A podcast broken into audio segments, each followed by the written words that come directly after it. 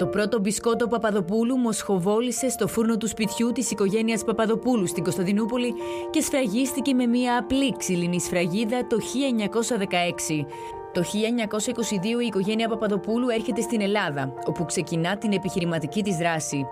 100 χρόνια λειτουργία συμπληρώνουν τα μπισκότα Παπαδοπούλου το 2022 και η εταιρεία γιορτάζει αυτή την ιστορική επέτειο με μία έκθεση. Με αφορμή την επέτειο των 100 χρόνων αδιάλειπτης λειτουργίας της βιομηχανίας μπισκότων και ειδών διατροφής, παρουσιάστηκε για πρώτη φορά στο κοινό το ιστορικό αρχείο της εταιρείας μέσα από το Μουσείο Μπενάκη. Εύχομαι η έκθεση αυτή να δώσει έναυσμα στον κόσμο των επιχειρήσεων για την επιμέλεια, την τήρηση και την οργάνωση των ιστορικών των αρχείων για να μετατραπεί αυτός ο θησαυρός γνώσης σε μια πολύτιμη παρακαταθήκη για πολλούς επιστημονικούς κλάδους. Είναι η φωνή της κυρίας Ιωάννας Παπαδοπούλου, Προέδρου και Διευθύνουσα Συμβούλου της Παπαδοπούλου ΑΕ. Μιλά στα εγγένεια της έκθεσης. Δεν ζεις έναν αιώνα αν στη συνταγή των υλικών δεν έχεις βάλει το μεράκι σου, τις θεμητές φιλοδοξίες σου και την ίδια σου την ψυχή.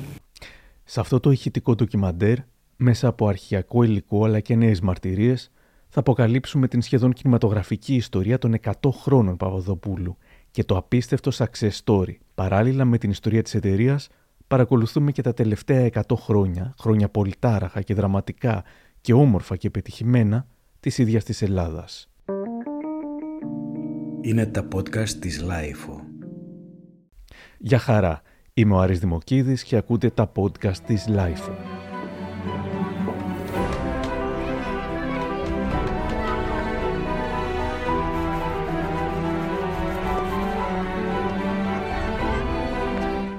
Την έκθεση στο Μουσείο Μπενάκη που είχε εγκαινιάσει λίγο πριν τον ερχομό του 2022 η πρόεδρος της Δημοκρατίας Κατερίνα Σακελαροπούλου είχαν επιμεληθεί η Ερατό Κουτσουδάκη, αρχιτέκτον μουσιολόγος και ο Σπύρος Κίζης, σχεδιαστής προϊόντων και εσωτερικών χώρων. Μίλησα σήμερα με την κυρία Ερατό Κουτσουδάκη για όλους τους σταθμούς στην εξαιρετικά ενδιαφέρουσα ιστορία της εταιρείας και με αφορμή τα πρώτα χρόνια γυρίζουμε στην αρχή τότε που οι Παπαδόπουλοι ήρθαν το 1922 από την Κωνσταντινούπολη. Υπάρχει όμως μια διαφορά με όλους τους άλλους Έλληνες που ήρθαν τότε, όπως μου λέει η κυρία Κουτσουδάκη. Γιατί οι Παπαδόπουλοι έρχονται όχι εξαιτίας της μικρασιατικής καταστροφής όπως όλοι οι υπόλοιποι, έρχονται την ίδια περίοδο αλλά από την Κωνσταντινούπολη, μάλλον προστατευμένοι ως Έλληνες της πόλης από τα γεγονότα και δεν έρχονται καν εδώ. Για τη Μασαλία ξεκινούν είναι η οικογενειακή στιγμή τέτοια, έχει χαθεί ο πατέρας, έχουν χαθεί δύο από τα πέντε αδέρφια το προηγούμενο διάστημα από κακή υγεία και η μάνα με τα τρία παιδιά, εκ των οποίων ένα είναι μόνο ενήλικο, ο Νίκος Παπαδόπουλος, μπαίνουν σε ένα καράβι και πάνε προς Μασαλία, διότι εκεί ξέρουν ότι έχει μπισκοτοπίες στη Γαλλία και αυτό ξέρουν να κάνουν. Μια μικρή βιοτεχνία μπισκότων είχαν που έφτιαχνε γαλλικά μπισκότα, τα Πτιμπέρ. Σταματούν στον Πειραιά, λέει ο αστικός μύθος της οικογένειας. Κατεβαίνουν εκεί που πιάνει το, το πλοίο να ξεκουραστούν, κάθονται σε ένα καφενείο, ζητάει η Μαρία Παπαδοπούλου μπισκότα με τον καφέ για να δώσει τα παιδιά. Ο ιδιοκτήτης του καφενείου την κοιτάζει μάλλον απορριμμένος, διότι δεν γνωρίζει τι είναι τα μπισκότα. Η οικογένεια αντιλαμβάνεται το επιχειρηματικό κενό και αποφασίζει να μείνει στην Αθήνα και να το καλύψει. Μάλιστα, ο αστικός μύθος πάει ακόμα παραπέρα. Λέει ότι δεν ανέβηκαν ποτέ στο καράβι για να πάρουν τις αποσκευές τους. Και ο Κώστας Κωστής, ο ιστορικός που μελέτησε ενδελεχώς την ιστορία τους, χρησιμοποιεί αυτή τη φράση που μου αρέσει πολύ. Συνώνε βέρε μπεν τροβάτο. Δεν έχει μεγάλη σημασία δηλαδή. Και επομένως η εδώ επιχειρηματική δραστηριότητα με την οποία εισάγουν και στην Ελλάδα αυτό το νέο δυτικό έδεσμα συμπίπτει με την καταπληκτικά σημαντική ιστορική αναταραχή που είναι για τη χώρα μας η μικρασιατική καταστροφή και η έλευση εδώ ενός πολύ μεγάλου αριθμού προσφύγων.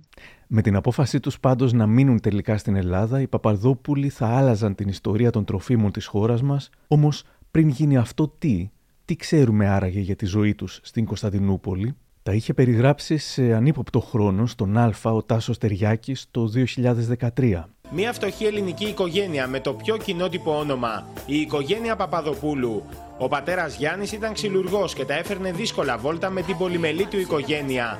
Τη γυναίκα του Μαρία και τα τρία μικρά παιδιά τους, Νίκο, Ευάγγελο και Θεόφιλο. Για να βοηθήσει τη φτωχή οικογένειά της, η Μαρία ζήμωνε και έψινε κάθε μέρα γευστικά μπισκότα με τη δική της μυστική συνταγή. Τα τρία αδέλφια, κρατώντας το πανεράκι τους, πήγαιναν στους μαχαλάδες της πόλης, πουλώντας τα πεντανόστιμα μπισκότα.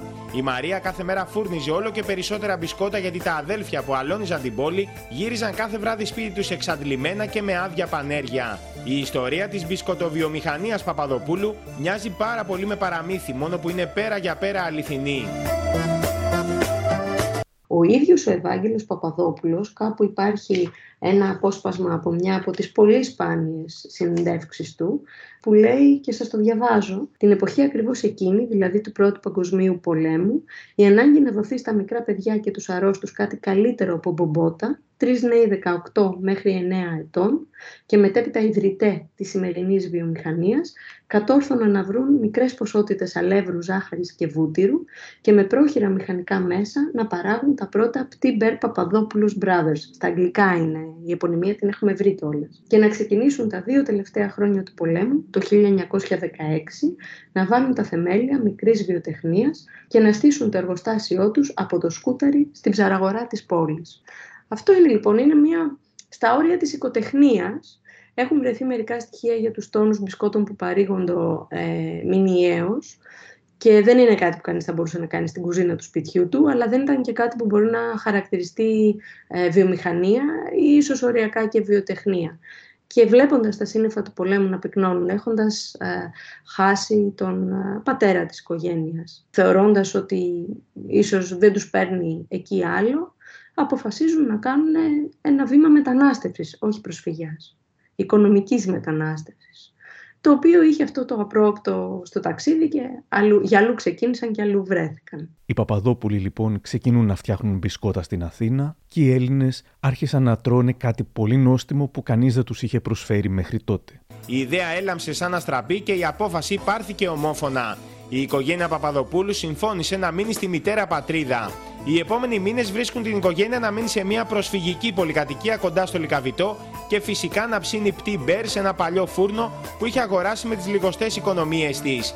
Ο Νίκος, ο Ευάγγελος και ο Θεόφιλος, έφηβοι πια, βολτάρουν με τα ποδήλατά τους στις γειτονιές της Αθήνας και οι παλιοί Αθηναίοι μαθαίνουν σιγά σιγά να τρώνε μπισκότα. Στην Ευρώπη το μπισκότο λιχουδιά πολυτελεία της Λέμαργης και σπάταλης γαλλικής γαστρονομίας από το 18ο αιώνα δίνει τη θέση του στο μπισκότο τρόφιμο. Αυτή η μεταβολή ευνοεί αφάνταστα το πτή μπέρ που είναι χορταστικό χωρίς να λιγώνει αφού είναι ελάχιστα γλυκό. Ο Αθηναϊκός λαός υποδέχτηκε με θέρμη τους πρόσφυγες και ξεχνώντας τα δικά του βάσανα και προβλήματα στριμώχτηκε για να δώσει χώρο και θέση σε μια μεγάλη ανθρώπινη μάζα που τριπλασίασε τον πληθυσμό της πόλης. Το 1935 η οικοτεχνία Μπισκότο Παπαδοπούλου μετατρέπεται σε βιοτεχνία αφού εγκαθίσταται σε ένα μικρό εργοστάσιο στα Πετράλωνα και αγοράζει τα πρώτα της μηχανήματα όπως και ένα μικρό φορτηγό για τις διανομές.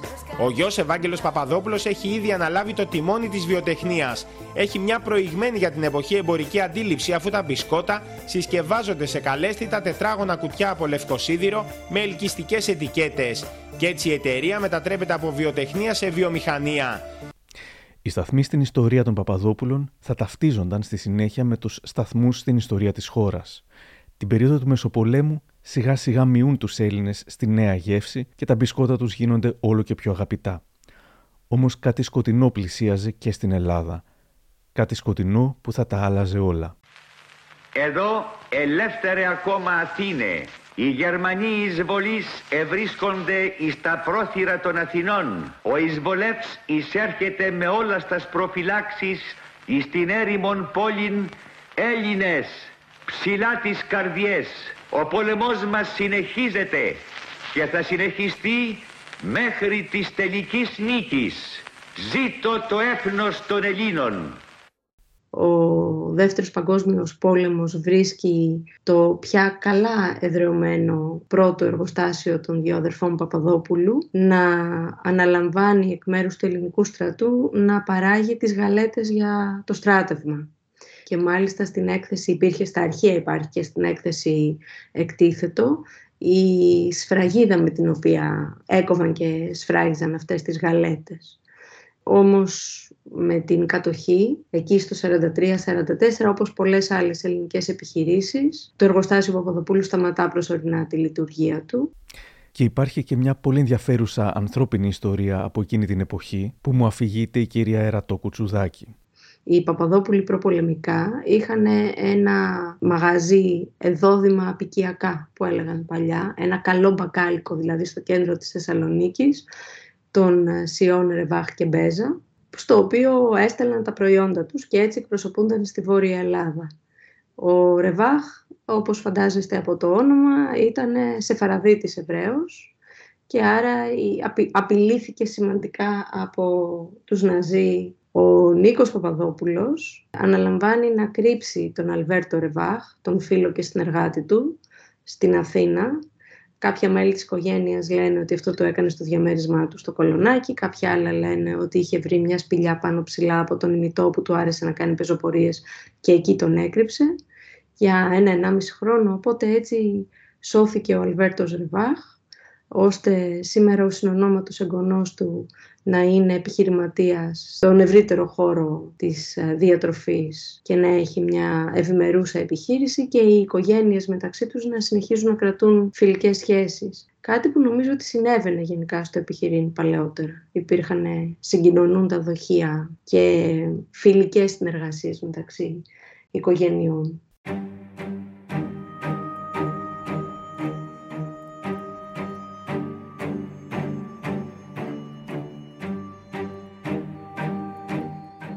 Ο πόλεμος τελειώνει και η Ελλάδα επουλώνει σιγά σιγά τις πληγές και της κατοχής και του εμφυλίου. Η αλληλογραφία των αδερφών Παπαδοπούλου είναι από τα πιο ενδιαφέροντα τεκμήρια που παρουσιάστηκαν και στην έκθεση για τα 100 χρόνια, λέει η κυρία Κουτσουδάκη. Πρόκειται για μια αλληλογραφία μεταξύ των δύο αδερφών ιδρυτών της επιχείρησης, του Νίκου Παπαδόπουλου και του Ευάγγελου Παπαδόπουλου.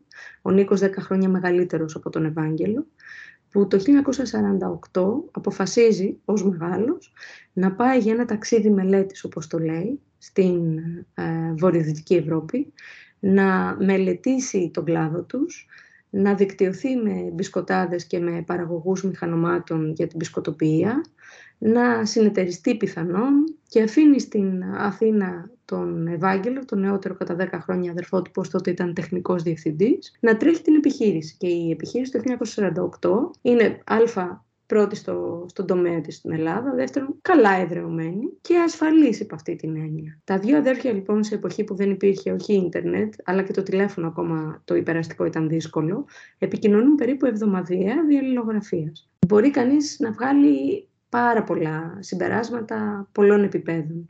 Το πρώτο είναι ότι πληροφορείται ποιου είδε, που πήγε, τι του έκανε εντύπωση, τι κάνουν στην Ελλάδα, γιατί ο ένας αδερφό λέει τα νέα του, τι βλέπει, ο άλλος αδερφό δίνει ραπόρτο του τι γίνεται στο εργοστάσιο. Αν χάλασε μια μηχανή, πώς πήγε η παραγωγή, τι γίνεται με τη φορολογία, αν ένας υπάλληλος είχε πρόβλημα και έφυγε ή τον στήριξαν ή οτιδήποτε. Το δεύτερο είναι ότι βλέπει κανείς το πλαίσιο. Από τα πιο χαρακτηριστικά αποσπάσματα η πρώτη φορά που ο Νίκος πηγαίνει αεροπορικά από το Άμστερνταμ στο Λονδίνο και βλέπει από το αεροπλάνο, το 49 ή το 50 δεν θυμάμαι, από το αεροπλάνο βράδυ για πρώτη φορά το αχανές όπως λέει Λονδίνο. Και τον εντυπωσιάζει πάρα πολύ γιατί είναι πολύ διαφορετικό από την Αθήνα. Το τρίτο είναι η μεταξύ τους σχέση. Τα δύο αδέρφια γράφουν με πάρα πολύ σταθερό τρόπο ένα στον άλλο. Κρατάνε μια ζώνη αριστερά, όπως κάναμε στο σχολείο που γράφουμε το θέμα της παραγράφου. Απαντούν κάνοντας αναφορά στο γράμμα της προηγούμενης, το οποίο επικαλούνται, για να είναι βέβαιοι ότι στο μεταξύ λογοκρισία δεν ε, πήρε κάποιο, δεν το αλλίωσε ή οτιδήποτε και το λένε κιόλας. Και αντιλαμβάνεσαι το σεβασμό που έχει ένας στον άλλο και με τη διαφορά ηλικίας, την τρυφερότητα με την οποία απευθύνεται ο ένας τον άλλο, το νιάξιμο για την υγεία τους, για την προσωπική τους ζωή κτλ.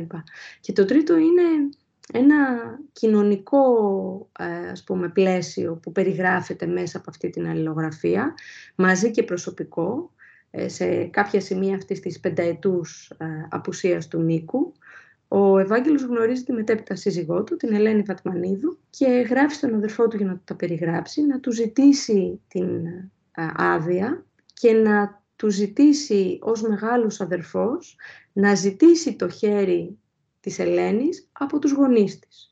Τώρα όλα αυτά όταν είσαι στην Ελβετία και η κοπέλα είναι στην Αθήνα και οι γονείς της κάπου και γύρω, ε, δεν είναι γρήγορα και αυτονόητα, αλλά έχουν μια γεύση μιας συγκεκριμένης εποχής και μιας συγκεκριμένης κοινωνικής τάξης και μερικών έτσι, συνηθιών κοινωνικών που έχουν πολύ ενδιαφέρον. Το βασικότερο όμως όλων είναι ότι γίνεται σαφέστατο σε όποιον τη μελετήσει ότι ε, μιλάμε για δυο αδέρφια που εκτιμούν και σέβονται πολύ ο ένας τον άλλο. Δεν πάει κανείς να καπελώσει κανέναν σε καμία στιγμή που είναι φοβερά στοχοπροσιλωμένοι στην επιχείρησή τους, που θέλουν διαρκώς να κοιτούν τι καλύτερο μπορώ να κάνω για αυτό που έχω στα χέρια μου και που δεν κοιτούν το μικρό προσωπικό τους κέρδος, αλλά θέλουν διαρκώς να επενδύουν και να είναι βέβαιοι ότι ό,τι έχουν γύρω-γύρω, το προσωπικό, τα μηχανήματα, τα κτίρια, είναι σε μια καλή ισορροπία. Ε, και αυτό νομίζω ότι έχει μέσα του αξίες έτσι, ενός ηθικού επιχειρήν πολύ πολύτιμες για μας που τα μελετάμε σήμερα.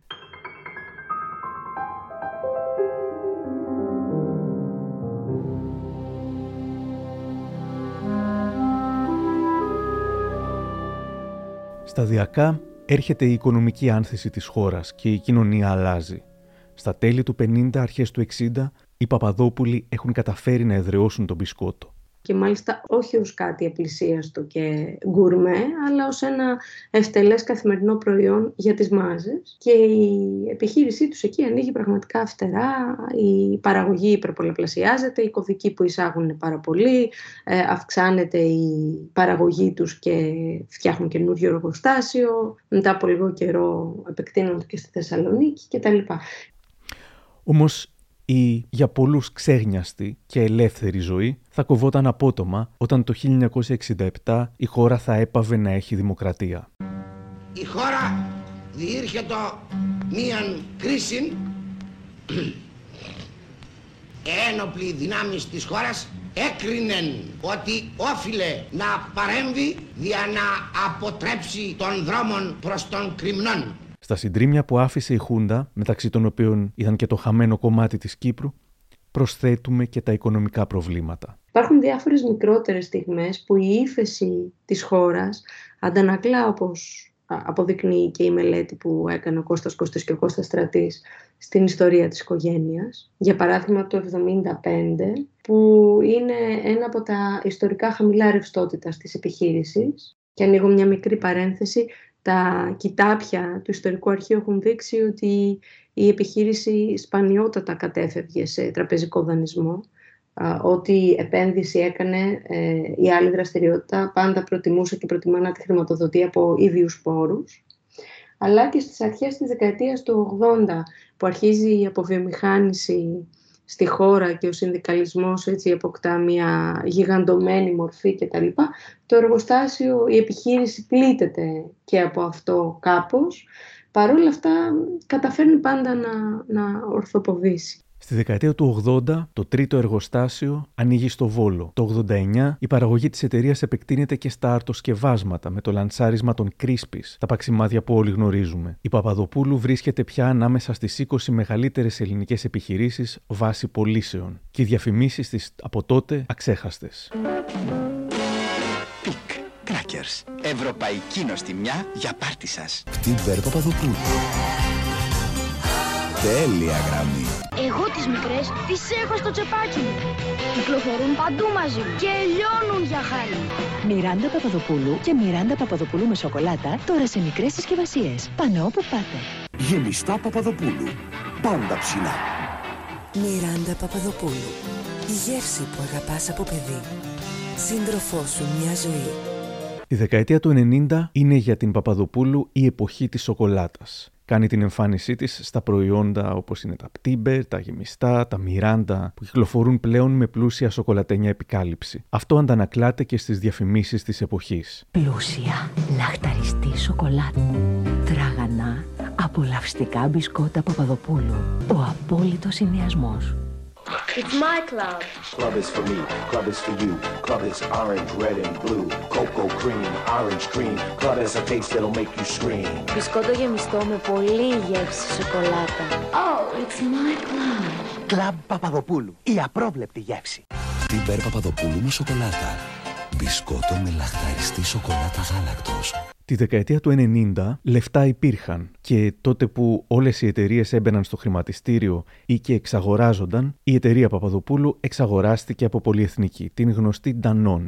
Δεν ήταν ούτε η πρώτη ούτε η τελευταία ελληνική εταιρεία που θα περνούσε σε ξένα χέρια. Όμως αυτό που συνέβη μετά ήταν κάτι που δεν περίμενε κανείς. Ας το πιάσουμε από την αρχή. Μου λέει η κυρία Κουτσουδάκη. Για μένα η πιο ενδιαφέρουσα και σημαντική στιγμή, η οποία οριακά τολμώ να πω ότι πήγε κόντρα στην ιστορία της χώρας, ήταν μεταξύ της δεκαετίας του 90 και του 2000, που η, η γαλλική Danone, πιο πριν η αμερικάνικη BSN, μια μεγάλη πολυεθνική εταιρεία στο χώρο της διατροφής, ε, αποκτά μετοχές, είναι μετά από συζητήσεις και ανοιχνεύσεις δεκαετιών βέβαια, αλλά αποκτά μετοχές, αποκτά το πλειοψηφικό πακέτο και η Ιωάννα Παπαδοπούλου, πρωτότοκη του Ευάγγελου που στο μεταξύ είχε αναλάβει απολύτως την επιχείρηση, κρατά τη θέση της ως διευθύνουσα σύμβουλος έχει και το δικαίωμα της προαίρεσης, που σημαίνει ότι αν δεν έλεγε ναι δεν γινόταν κάτι. Και ξεκινούν να πορεύονται μαζί αυτές οι δύο εταιρείες. Με, με δύο λόγια εξαγοράζεται η Παπαδοπούλου. Αυτό και αν έχει συμβεί σε μπόλικες ελληνικές εταιρείες εκείνη την περίοδο.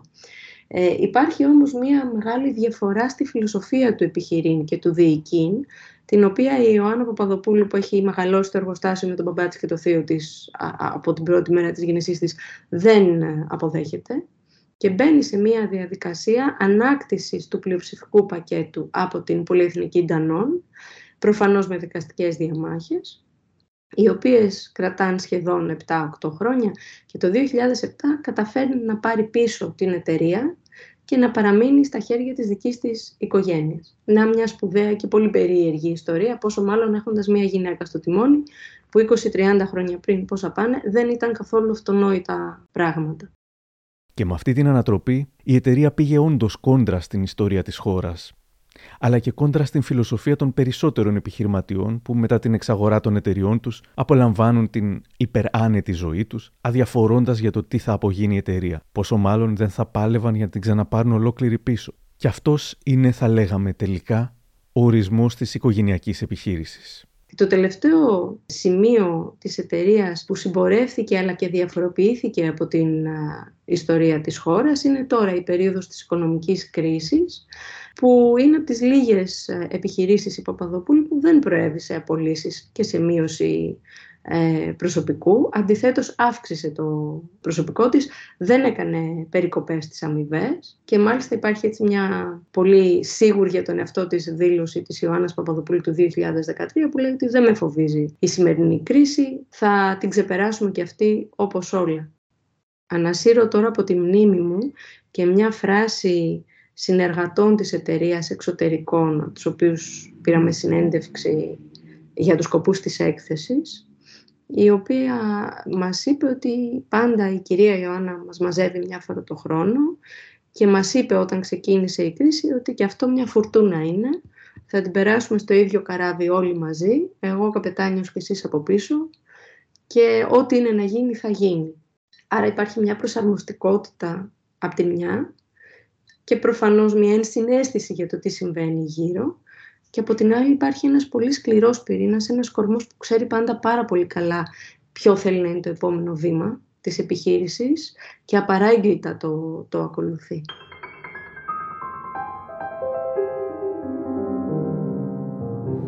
Από την αρχή, οι Παπαδόπουλοι έδωσαν έμφαση στην επικοινωνία. Στην έκθεση παρουσιάστηκαν πολλές διαφημίσεις, έντυπες, έχω μία μπροστά μου, με ένα γιγάντιο μπισκότο πτυμπέρ και εκεί γράφει «Υπάρχει τόσο μεγάλο μπισκότο» Όχι, αλλά υπάρχει μια τόσο μεγάλη βιομηχανία μπισκότων, μια τόσο μεγάλη παράδοση στα μπισκότα, μια τόσο μεγάλη αγάπη για τα μπισκότα. Υπάρχει επίσης ένας απέραντος σεβασμός για το καταναλωτικό κοινό. Θα καταλάβατε βέβαια ότι σας μιλάμε για τα μπισκότα Παπαδοπούλου και θέλουμε να σας πούμε ότι όλα είναι πολύ μεγάλα σε ποιότητα και από κάτω γράφει «Μπισκότα Παπαδοπούλου» από το 1922 «Η ποιότης τους μετριέται με τα χρόνια». Μου λέει η κυρία Κουτσουδάκη. Το γεγονός λοιπόν ότι είχαν συνέστηση ότι το εμπορικό τους όνομα και ό,τι το διασφαλίζει είναι εξίσου σημαντικό όσο είναι η ποιότητα των προϊόντων τους προκειμένου να κατέχουν μια ψηλή θέση στην αγορά, ξεκινά με την άφηξή τους στην Ελλάδα, γιατί για πιο πριν, όπως είπα, δεν έχουμε ουσιαστικά στοιχεία.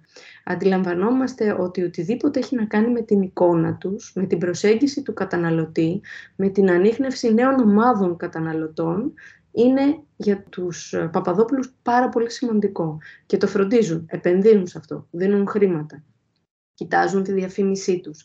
Με διάφορους τρόπους, όπως καταλαβαίνετε, τη δεκαετία του 20 και του 30 δεν υπήρχε ούτε ακριβώς η έννοια του διαφημιστή, ούτε η έννοια του γραφίστα. Ήταν όλο ένα ερασιτεχνικό πράγμα που κινούνταν στον χώρο των γραφικών τεχνών κτλ. Θα αναφερθώ σε, σε δύο τεκμήρια του ιστορικού αρχείου που είναι από τα αγαπημένα μου. Το ένα από αυτά είναι ένα μικρό βιβλιαράκι σαν τουριστικός οδηγός, American Express λέγεται, πώς είναι ας πούμε ο Γκίτ Μισλέν σήμερα, ε, της δεκαετίας του 30, ο οποίος απευθύνεται σε Αμερικανούς που έχουν έρθει στην Ελλάδα για τουρισμό ή για εργασία. Βρίσκουμε καταχώρηση των προϊόντων Παπαδοπούλου για αυτούς που έχουν έρθει στην Ελλάδα, είναι αγγλόφωνοι και η εταιρεία θέλει να, να βρει το κοινό της. Δεν τους λέει ότι αυτοί εκεί από όπου έρχονται μπισκότα τρώνε, άρα θα τα αναζητήσουν. Ε, θυμίζω δε ότι οι αδερφοί Παπαδόπουλοι δεν μιλάνε αγγλικά. Ερχόμενοι από την Κωνσταντινούπολη, κάτι γαλλικά μιλάνε. Δεν ξέρουμε καν πόσο πάρα πολύ καλά. Ένα άλλο πράγμα που μου είχε κάνει πολύ μεγάλη εντύπωση είναι ένα αποδεικτικό πληρωμής διαφημιστικής καταχώρησης με ημερομηνία του, το καλοκαίρι του 1949, δηλαδή αμέσως μετά τα μεταπολεμικά χρόνια, σε ένα κλαδικό περιοδικό μπισκοτοπίας, το οποίο εκδίδεται στο Σαν Φρανσίσκο που σημαίνει ότι δεκαετίες πριν είχαν το νου τους να έχουν παρουσία στον, ας τον πούμε εντός εισαγωγικών, επιστημονικό κλάδο τους διεθνώς. Παρότι μια πολύ μικρή επιχείρηση σε μια πολύ μικρή χώρα η οποία προσπαθούσε να, να πατήσει στα πόδια της πάνω σε, σε χωμάτινο δρόμο, ας πούμε. Το αυτό συμβαίνει και με τις κλαδικές εκθέσεις. Έρχονται το 22 και ξεκινούν την επιχείρησή τους, ας πούμε, σε αρχές του 23, δεν έχουμε πολύ συγκεκριμένα δεδομένα το 26, δύο-τρία χρόνια μετά δηλαδή, τους βρίσκουμε να έχουν παρουσία σε διεθνείς εμπορικές εκθέσεις της κεντρικής Ευρώπης, στην Αγγλία, στη Γαλλία, ε, εμφανίζονται στην ΔΕΘ του 1927 με περίπτερο. Ξεκινούν την έντυπη διαφήμιση προφανώς, αλλά πολύ γρήγορα από τις πρώτες που το κάνουν στην Ελλάδα περνούν και στην διαφήμιση της κινούμενης εικόνας. Οι διαφημίσεις παίζονται στα επίκαιρα του σινεμά, στα διαλύματα του σινεμά κτλ. Άρα είναι κινηματογραφικές διαφημίσεις. Κάποιες από τις οποίες είναι και πολύ επώνυμα έργα. Ας πούμε του ε, Πολενάκη, του καρτουνίστα, ήταν πάρα πολύ γνωστός από τη δεκαετία του 40. Είναι μια από τις πιο χαριτωμένες διαφημίσεις η οποία δέσποζε και στην έκθεση των 100 χρόνων. Και βέβαια είναι η σταθερότητα του λογοτύπου όλα αυτά τα χρόνια, από το 72 νομίζω και μετά, η γνωστή κορώνα με τα τέσσερα παιδιά που πατάει πάνω στο πι και την εναρκτήρια χρονιά και είναι η συνεργασία για δεκαετίες με την εξαιρετικά υψηλού επίπεδου Ασπιώτη Έλκα, για αυτούς που που ξέρουν ας πούμε ή θυμούνται για τις γραφικές τέχνες και την κοιτιοποιία και είναι βέβαια και μια πρακτική των μεγάλων ε, ευρωπαϊκών ε, μπισκοτοποιών τις οποίες τα αδέρφια Παπαδόπουλου μελετάνε από πολύ νωρίς, πολύ ενδελεχώς. Ανάμεσα στις διαφημίσεις της δεκαετίας του 90 βρίσκουμε και κάποιες με εκπαιδευτικές προσφορές, μιας και η εταιρεία πάντα ενδιαφερόταν για κοινωνικό έργο πέρα από το διατροφικό. Ο παιδικός σταθμός του Γιώργου πέρυσι ήταν δώρο από τα μπισκότα Παπαδοπούλου. Συμπλήρωσα ένα κουπόνι για τις μεγάλες εκπαιδευτικές προσφορές και αυτό ήταν. Πέρσι, στις εκπαιδευτικές προσφορές Παπαδοπούλου, κέρδισα ένα χρόνο δωρεάν φροντιστήριο για τη δέσμη που με ενδιέφερε. Η εταιρεία Παπαδοπούλου συνεχίζει για δεύτερη χρονιά τις μεγάλες εκπαιδευτικές προσφορές.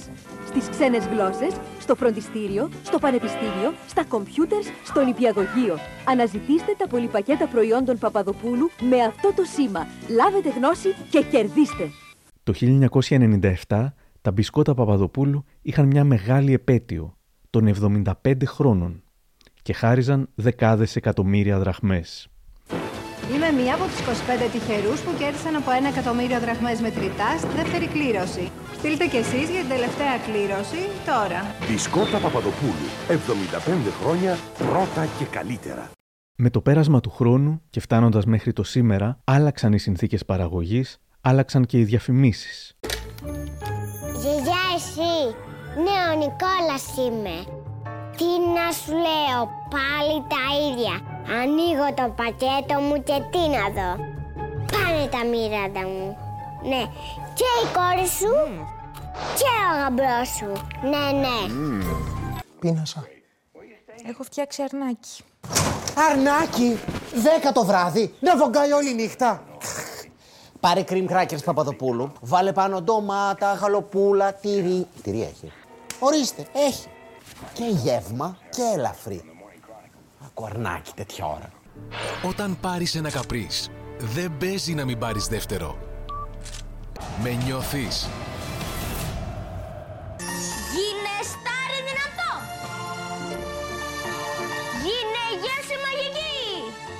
Μπισκότο θρεπτικό. Νέα Μιράντα ολικής άλυσης με γάλα και ασβέστιο. Γεμιστά Παπαδοπούλου, η μαγική συνταγή της ευτυχίας. Από το πρώτο μπισκότο που δημιουργήσαμε, μας κάνατε μέλος της οικογένειάς σας. Και γι' αυτό σας ευχαριστούμε. Ανακαλύψτε κι εσείς τη δύναμη που έχει ένα ευχαριστώ.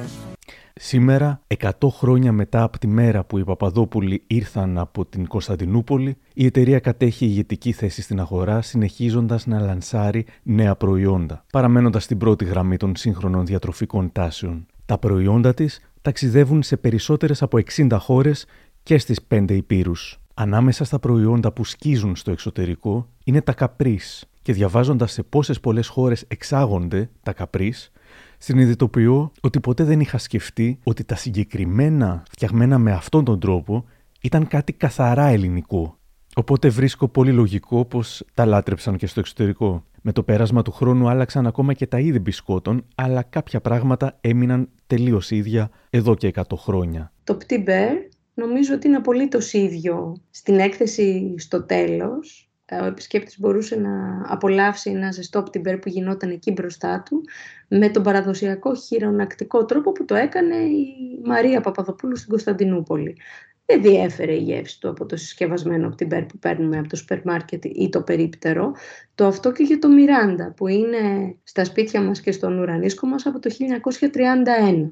Αυτό που αλλάζει με τα χρόνια, αλλάζει από τη δεκαετία του 90 κυλιόμενα και νομίζω πολύ εντατικά τώρα τελευταία, είναι ότι η εταιρεία έχει αντιληφθεί την ανάγκη για υγιεινότερη διατροφή και άρα η καινούργια κωδική που παράγει έχει αυτή την κατεύθυνση. Δηλαδή χρησιμοποιούν περισσότερο τη βρώμη, ε, λιγότερη ζάχαρη, είναι αυτή η σειρά η πράσινη με τη λιγότερη ζάχαρη, τα προϊόντα ε, που δεν έχουν γλουτένη, όπως επίσης και η εισαγωγή των αρτοπαρασκευασμάτων και του ψωμιού του τόστ. Μια φοβερή αλλαγή, σημαντική αλλαγή, προστίκη ας πούμε, στο δυναμικό τους από τη δεκαετία του 90 και μετά. Εκτός αέρα, η κυρία Κουτσουδάκη μου μιλά για την αγάπη που είδε ανάμεσα στα μέλη της οικογένειας και μεταξύ των συγγενών που δεν συμμετέχουν τώρα στην εταιρεία.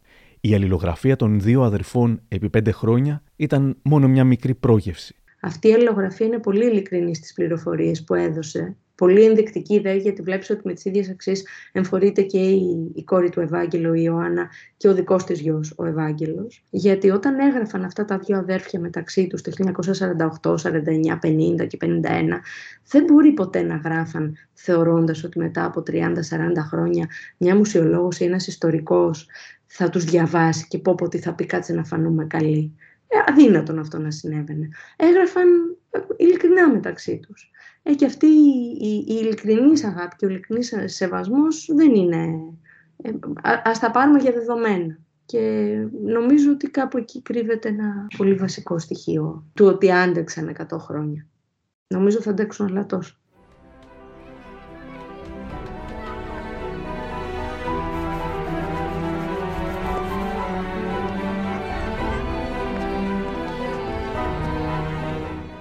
Αυτή ήταν η ιστορία των Παπαδόπουλων και δεν αποκλείεται καθόλου σε 100 χρόνια από σήμερα κάποιος άλλος να κάνει το δικό του ηχητικό ντοκιμαντέρ που θα περιλαμβάνει όσα θα έχουν συμβεί μέχρι τότε.